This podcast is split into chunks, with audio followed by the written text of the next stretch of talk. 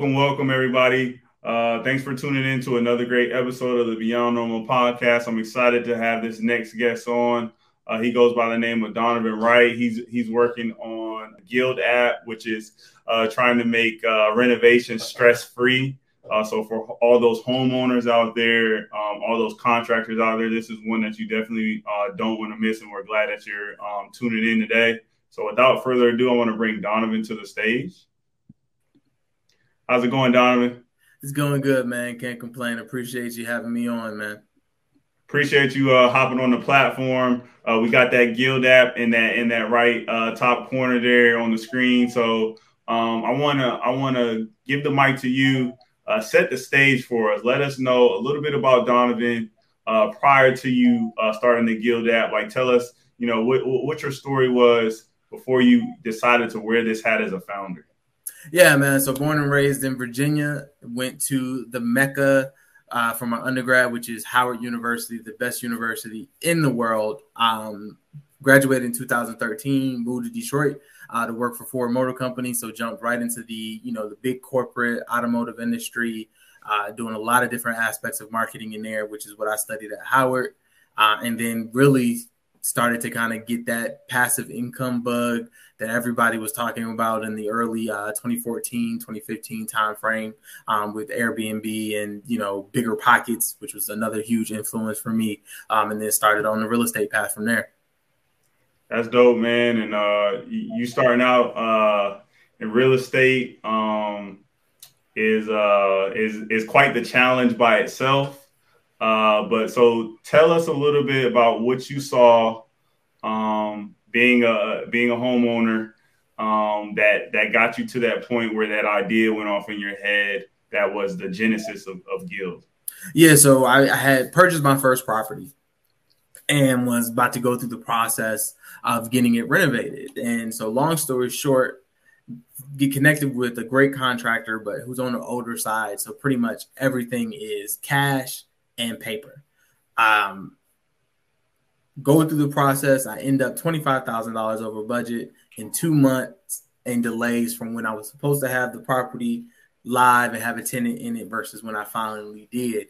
And I just sat there, basically was just like, yo, I cannot let this happen again because the real estate industry is unforgiving for most people when they try to get that first property. Um, and if you make a mistake, lose all your money, get the wrong property, get the wrong contractor, the real estate industry often doesn't doesn't give second chances. So it's like I'm not going to let this happen again. I I want to improve this process, use that marketing background to find what these pain points were and how I could address them. Um, and once I kind of laid it out, I started to look for okay, there has to be some type of platform out there that can help me with these things, and there just wasn't. So I was just like, well, if I'm going to do this from a real estate perspective, I need this tool. Um, so I'm just going to get this tool built. Um, but the more I did research for Guild, um, the more information I got, the more potential customers and users I talked to, I just fell in love and was just like, well, I'm just gonna focus on this. Uh, that's that's dope, man. And uh, yeah, you being being that that that honest about that that going twenty five thousand dollars over budget, uh, that's a hard pill to swallow.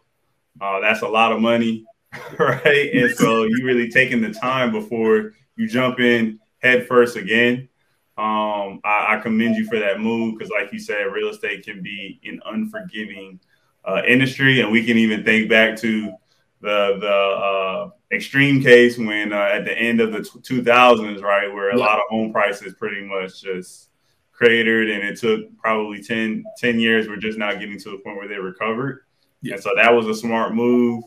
Um, probably you probably booked a lot of trends uh, with with taking your time and get gathering that feedback though. But um, I commend you for that. Yeah, I appreciate it, man. I think that's um, one of the things that I don't know. I guess like a uh, it's probably common amongst a lot of uh, founders is like they do the work to to discover where the gaps are, where the problems exist. Um, regardless of them actually founding a company, right? They just that's just kind of innately in them that curiosity to be like, how can I make this better? Got it. And so it sounds like uh, your experience in marketing, um, you you leverage that somewhat, right? You, you mentioned that. So in terms of that dis- customer discovery piece, like what do you what do you what do you throw out there to all the founders on that that are at that phase of their business? Like, what's something to keep uh, top of mind as you're going through that customer discovery? Uh, find different demographics of personas, right? So, like uh, being based in Detroit, there is kind of a urban renaissance that's going on. So I was able to talk to your homeowners who are just like, I'm just focused on my property, um, your boutique mom and pop landlords, right? Like they got a couple duplexes, things like that. Um, transplants, folks who've moved here or who are moving here and, and trying to re- renovate a property, you know, not even here yet. And then large scale um, commercial investors who have, you know, 100 unit multifamily property portfolios things like that. Like diversify because you're going to find that different groups of people have different types of problems. And you don't want to make the mistake of how do I solve every single one of their problems, but being able to cut down and say, okay, here's where I can really focus on and bring value to this very specific subset of, of people. Um, and that's what I did in talking to all those different users on the demand side and also talking to a bunch of contractors on the issues that they're having in dealing with customers. Because at the end of the day, as a two sided platform, I have to talk to the supply and the demand side and make sure that they line up. I appreciate you, uh, Donovan. Uh, that in that segment there, uh, that's what we call dropping gems, for sure. So appreciate you for sharing that uh, with the listeners. No problem, no problem. It's um really like, man, I mean, this is what this podcast is about. There's so much I learned from other founders where I'm just like, you know, that's a good idea. I need to, I need to use that in my own um, business and see where I can get value out of it. Okay, so you started around 2019. That was prior to the pandemic. So then the pandemic hits, and it seems like everybody's just at home, like fixing their house. Yep. so yep. Can you talk about a little bit about how that period was for you? um, like what type of growth you saw. Uh, because again, I can speak from experience. I was at home just looking for stuff to fix. Yeah, so it actually how I built my initial customer list. Um, so 2020, we weren't actually launched yet. We were still building out that initial platform, um, and I was just doing a ton of customer research. So what 2020 actually allowed me to do was focus down on what my MVP was going to be and exactly what pain points we initially we were going to address because I had so many folks I can interview who were going through that process. And then there was also so much I could learn from contractors who were dealing with this this unknown because there was a part a, a part of the year, at least here in Michigan, where all construction was stopped as well. Like no one could be on the job sites no one could go into a property. So it was just, it was really just a great learning experience so we could hit the ground running in 2021. Nice, nice, nice. Taking advantage. And I'm curious, did you feel any pressure during that period to launch just because it seems like it was like kind of like a golden opportunity for a business like yours where again you touched on you have all this feedback coming in did you feel any pressure to actually get something out and, and uh, start building some traction Oh, oh, definitely, definitely. But um, a lot, I got good advice from my advisors and investors to not rush to market. Um, of course, there's you know this the lean startup method where it's like, well, you could just start doing this, um, and you know, like kind of like just build something out of you know duct tape. But what I really, my concern was, especially with the current environment we were in in 2020 was launching something that would create a bad customer experience. And once a startup kind of sets off on that path, it, it's hard to come back from. Um, maybe easier in different ecosystems, but uh, Detroit is they're already very conservative when it comes to technology. So I was just like, I, I, would rather launch and have it right than you know just trying to catch lightning in a bottle. Got it, got it, got it. And being in that market too, um, I'm assuming, and you can correct me if I'm wrong, you probably had a decent amount of feedback coming from different types of homeowners, investors, and things like that. Like you probably had a pretty built out uh, demographic, right? If I can call it that, in terms of the, the different ind- types of individuals you were you were getting feedback from. Absolutely, just because Detroit is kind of going through a renaissance when it comes to urban development. So I was able to talk to all um, your your boutique investors, your mom and pop landlords, homeowners, um, transplants who are moving in um, to Detroit, and then even large scale investors who have you know a portfolio of 100 to 200 different doors. Mm-hmm. Okay, so um, and with even within what you just said, I, I appreciate you giving me all these nice segues. Uh, you just you touched on like your investors, right, and getting some uh, having your like your your your tribe ready to giving you that good feedback. So I'm curious, uh, you know, first up, you know, how did you go about selecting who your advisors were, were going to be uh, for the business? Yeah, so the, the best advice I ever got when it came to advisors was to only make advisors of people who would do it for free regardless. Mm. Uh, and so that's how I started off. So I did a couple programs um, in the local ecosystem, specifically, um, it's like incubator, um, kind of uh, economic development program called uh, TechTown. So I met a lot of cool people there. Um, so uh, and a lot of they focus on bringing in folks who've done it before, uh, and, and and they look at entrepreneurship differently. Like it's not just tech. So they bring in people who you know launched uh, hotels, restaurants, retail stores, um, medical devices, things like that. Uh, so that's where I started, and then also went through my network of previous college professors, um, professional colleagues who, who were doing really cool and really great things, and would just reach out to them, just be like, "Hey, can I bounce this off your idea? You know, can I bounce this idea off of you? Can I have a conversation about this, or this is what I'm seeing? Can I get your perspective?"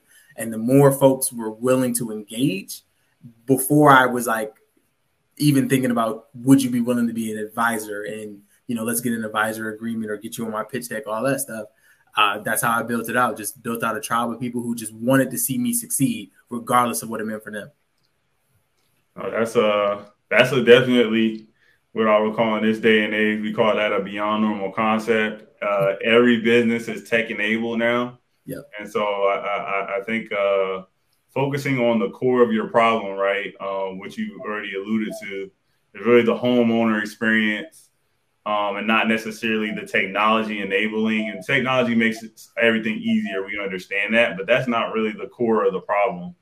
Um, and I feel like the, the way that you position a guild um, and what you're going after, it resonated with me even without knowing the technology, right? Just because the pain point I understood.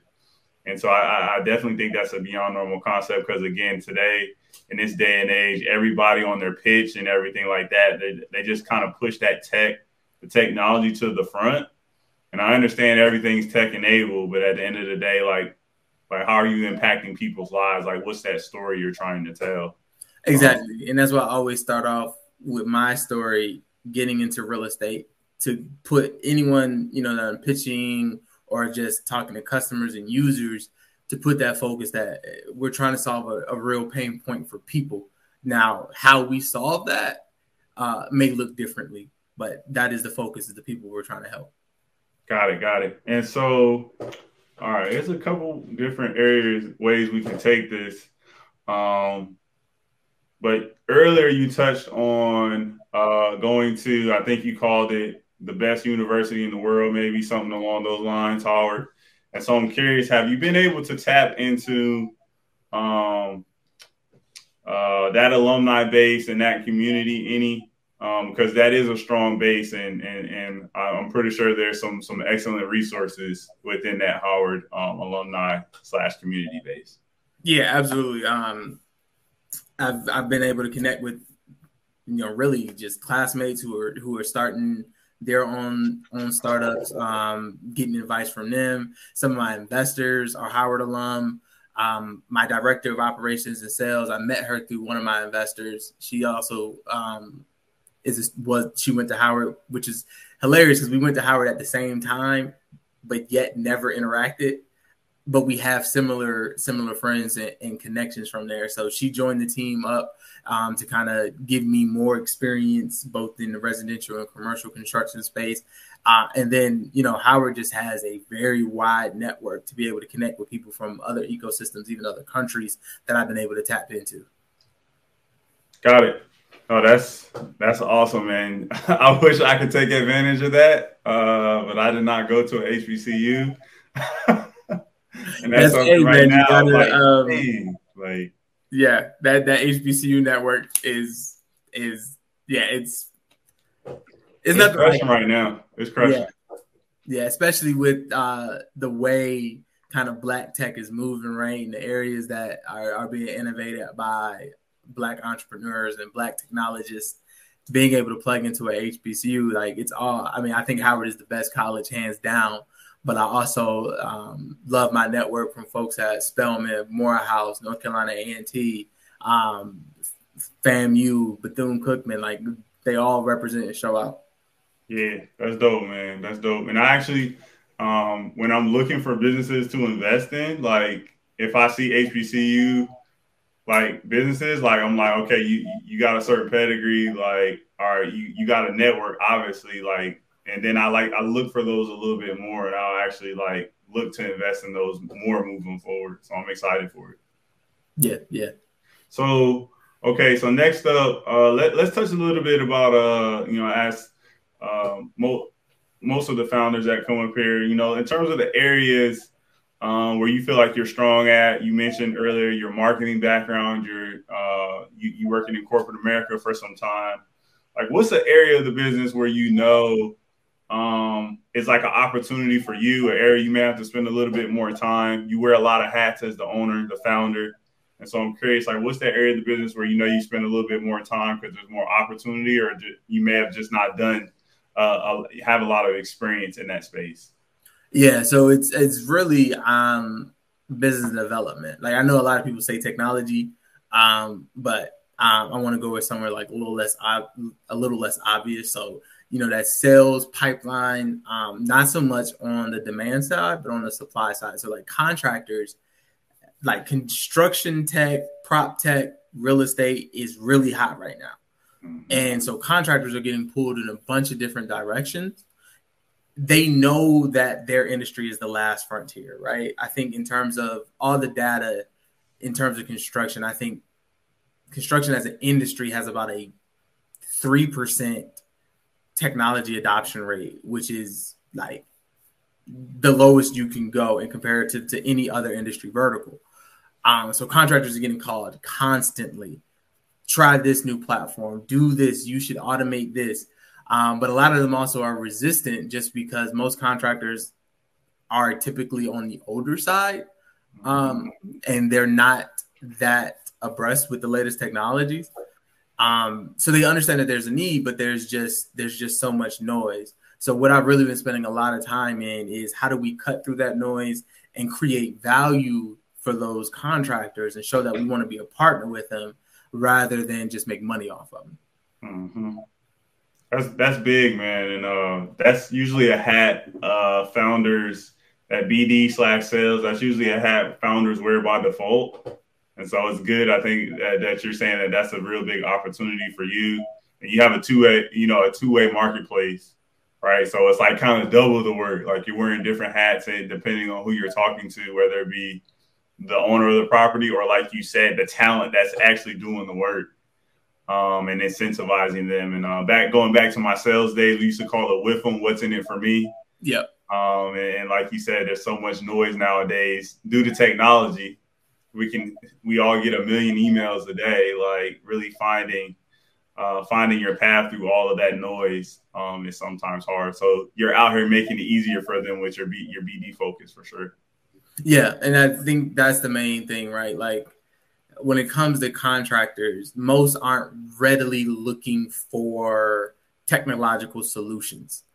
So like you don't have the incoming the way you would for like if we use Slack as an example, right? Like everyone's looking for ways to communicate more easily, or HubSpot, where like CRM is the big thing for small businesses. When it comes to contractors, like they're in the field, they're getting their hands dirty, they don't have time to sit and look for something that's going to make their job easier. So it's really developing that skill set, you know, which is it's a skill set to be able to sell a person and convince them that this will bring value to you and it's something you need within your workflows. Yeah, that's dope. So okay, so now we can get to the technology piece and, and things like that. So can you walk us through um, how we as, as a uh, property owner I would leverage this platform. Like, what, what's what's the flow look like? Yeah, so basically, a renovation comes down um, the way we we communicate it here at Guild. A renovation has four key phases. Uh, so phase one is the connection, which is literally just connecting supply and demand, contact information, get a contractor. Phase two is choose. So going through the process of choosing who you want to work with, what you're getting done, how much you're willing pay, willing to pay, all of those different aspects. Then phase three is initiating the project, which is its own process in and of itself that most people don't realize. And then phase four, which a lot of people kind of just think's going to happen automatically is completing. So how do you actually close the loop and finish that renovation when all the work is done? How do you make sure everyone who's supposed to get paid gets paid? How do you make sure that the project that was delivered is actually the project that aligns with your scope of work? What Guild does is use big construction data to automate and streamline the steps for property owners through those four phases. Appreciate that. Short and sweet. I like it. It sounds like you you you've gone through uh, and got the feedback uh, from the actual users, and so you've iterated quite a bit. I'm curious, like how many times do you feel like you've iterated the product to to get to the point where you're at now? A bunch, a bunch. So like even identifying, like we had, um, in big big picture of okay, we know this is a process, right? but even being able to get down to the granular level but keep it very concise in those four phases were difficult and seeing like what can we automate versus what we can streamline and what will the data enable us to do and how would it benefit a property owner now of course we're not to full ai and automation yet at our mvp um, but a lot of those initial administrative and operational tasks like getting a quote schedule, right? Getting the scope of work, understanding what your deliverable is. We're already automating those steps through the platform. So for a property owner, basically what it comes down to, they're a much more informed decision maker prior to any money exchanging hands or any work being done, which 70% of the things that go wrong with the renovation go wrong in that initial process of getting started. Mm-hmm. Yeah, and both parties being on the same page, I just uh, I'm, I'm, assuming that uh, that's been like the painful part. Like you you pay for something like this, and if you're not really informed, when you get to the end, you're just like, yeah, this doesn't really look like the picture that I saw online or like the YouTube right video going back to the youth, the vid, people just googling things.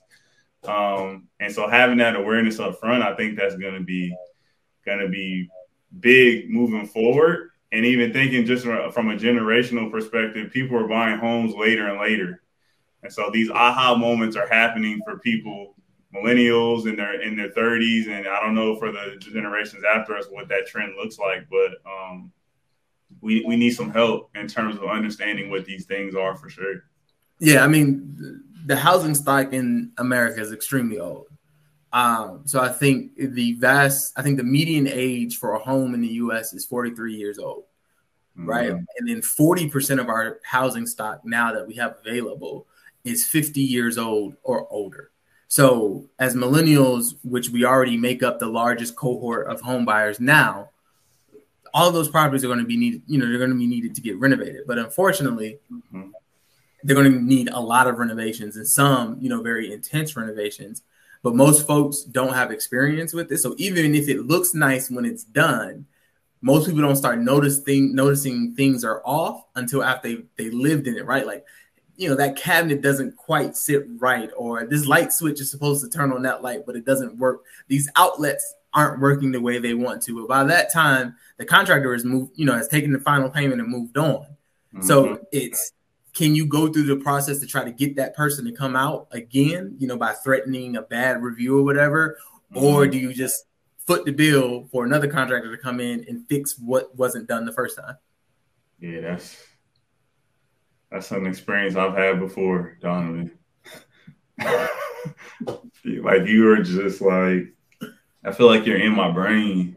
This is I'm telling you, man, this is just from doing the the work of customer discovery and going through the process myself multiple times and just sitting down and having interviews with homeowners and property owners who have told me, I mean, the most horrific renovation stories. And this is not to paint contractors because I've sat down with contractors who've dealt with horrific customers and trying to get stuff done. And what people have to understand and what Guild's our main goal is is to get contractors and property owners to understand that you guys are actually on the same team. You have the same goal.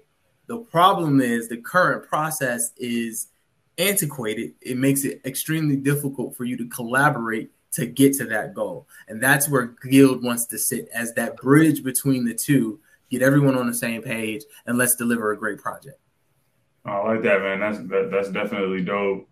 Um, you know, as as we wrap up, I want to uh pass it to you. You know, how can like what's the best way for uh folks uh to tap in with the brand um and, and, and just keep in tune with what's what's coming forward. Uh obviously some of us are homeowners, so we're gonna use the app and some of us may be, you know, just looking for um uh that next that next tool to use. So how can folks uh stay connected with with, with Guild?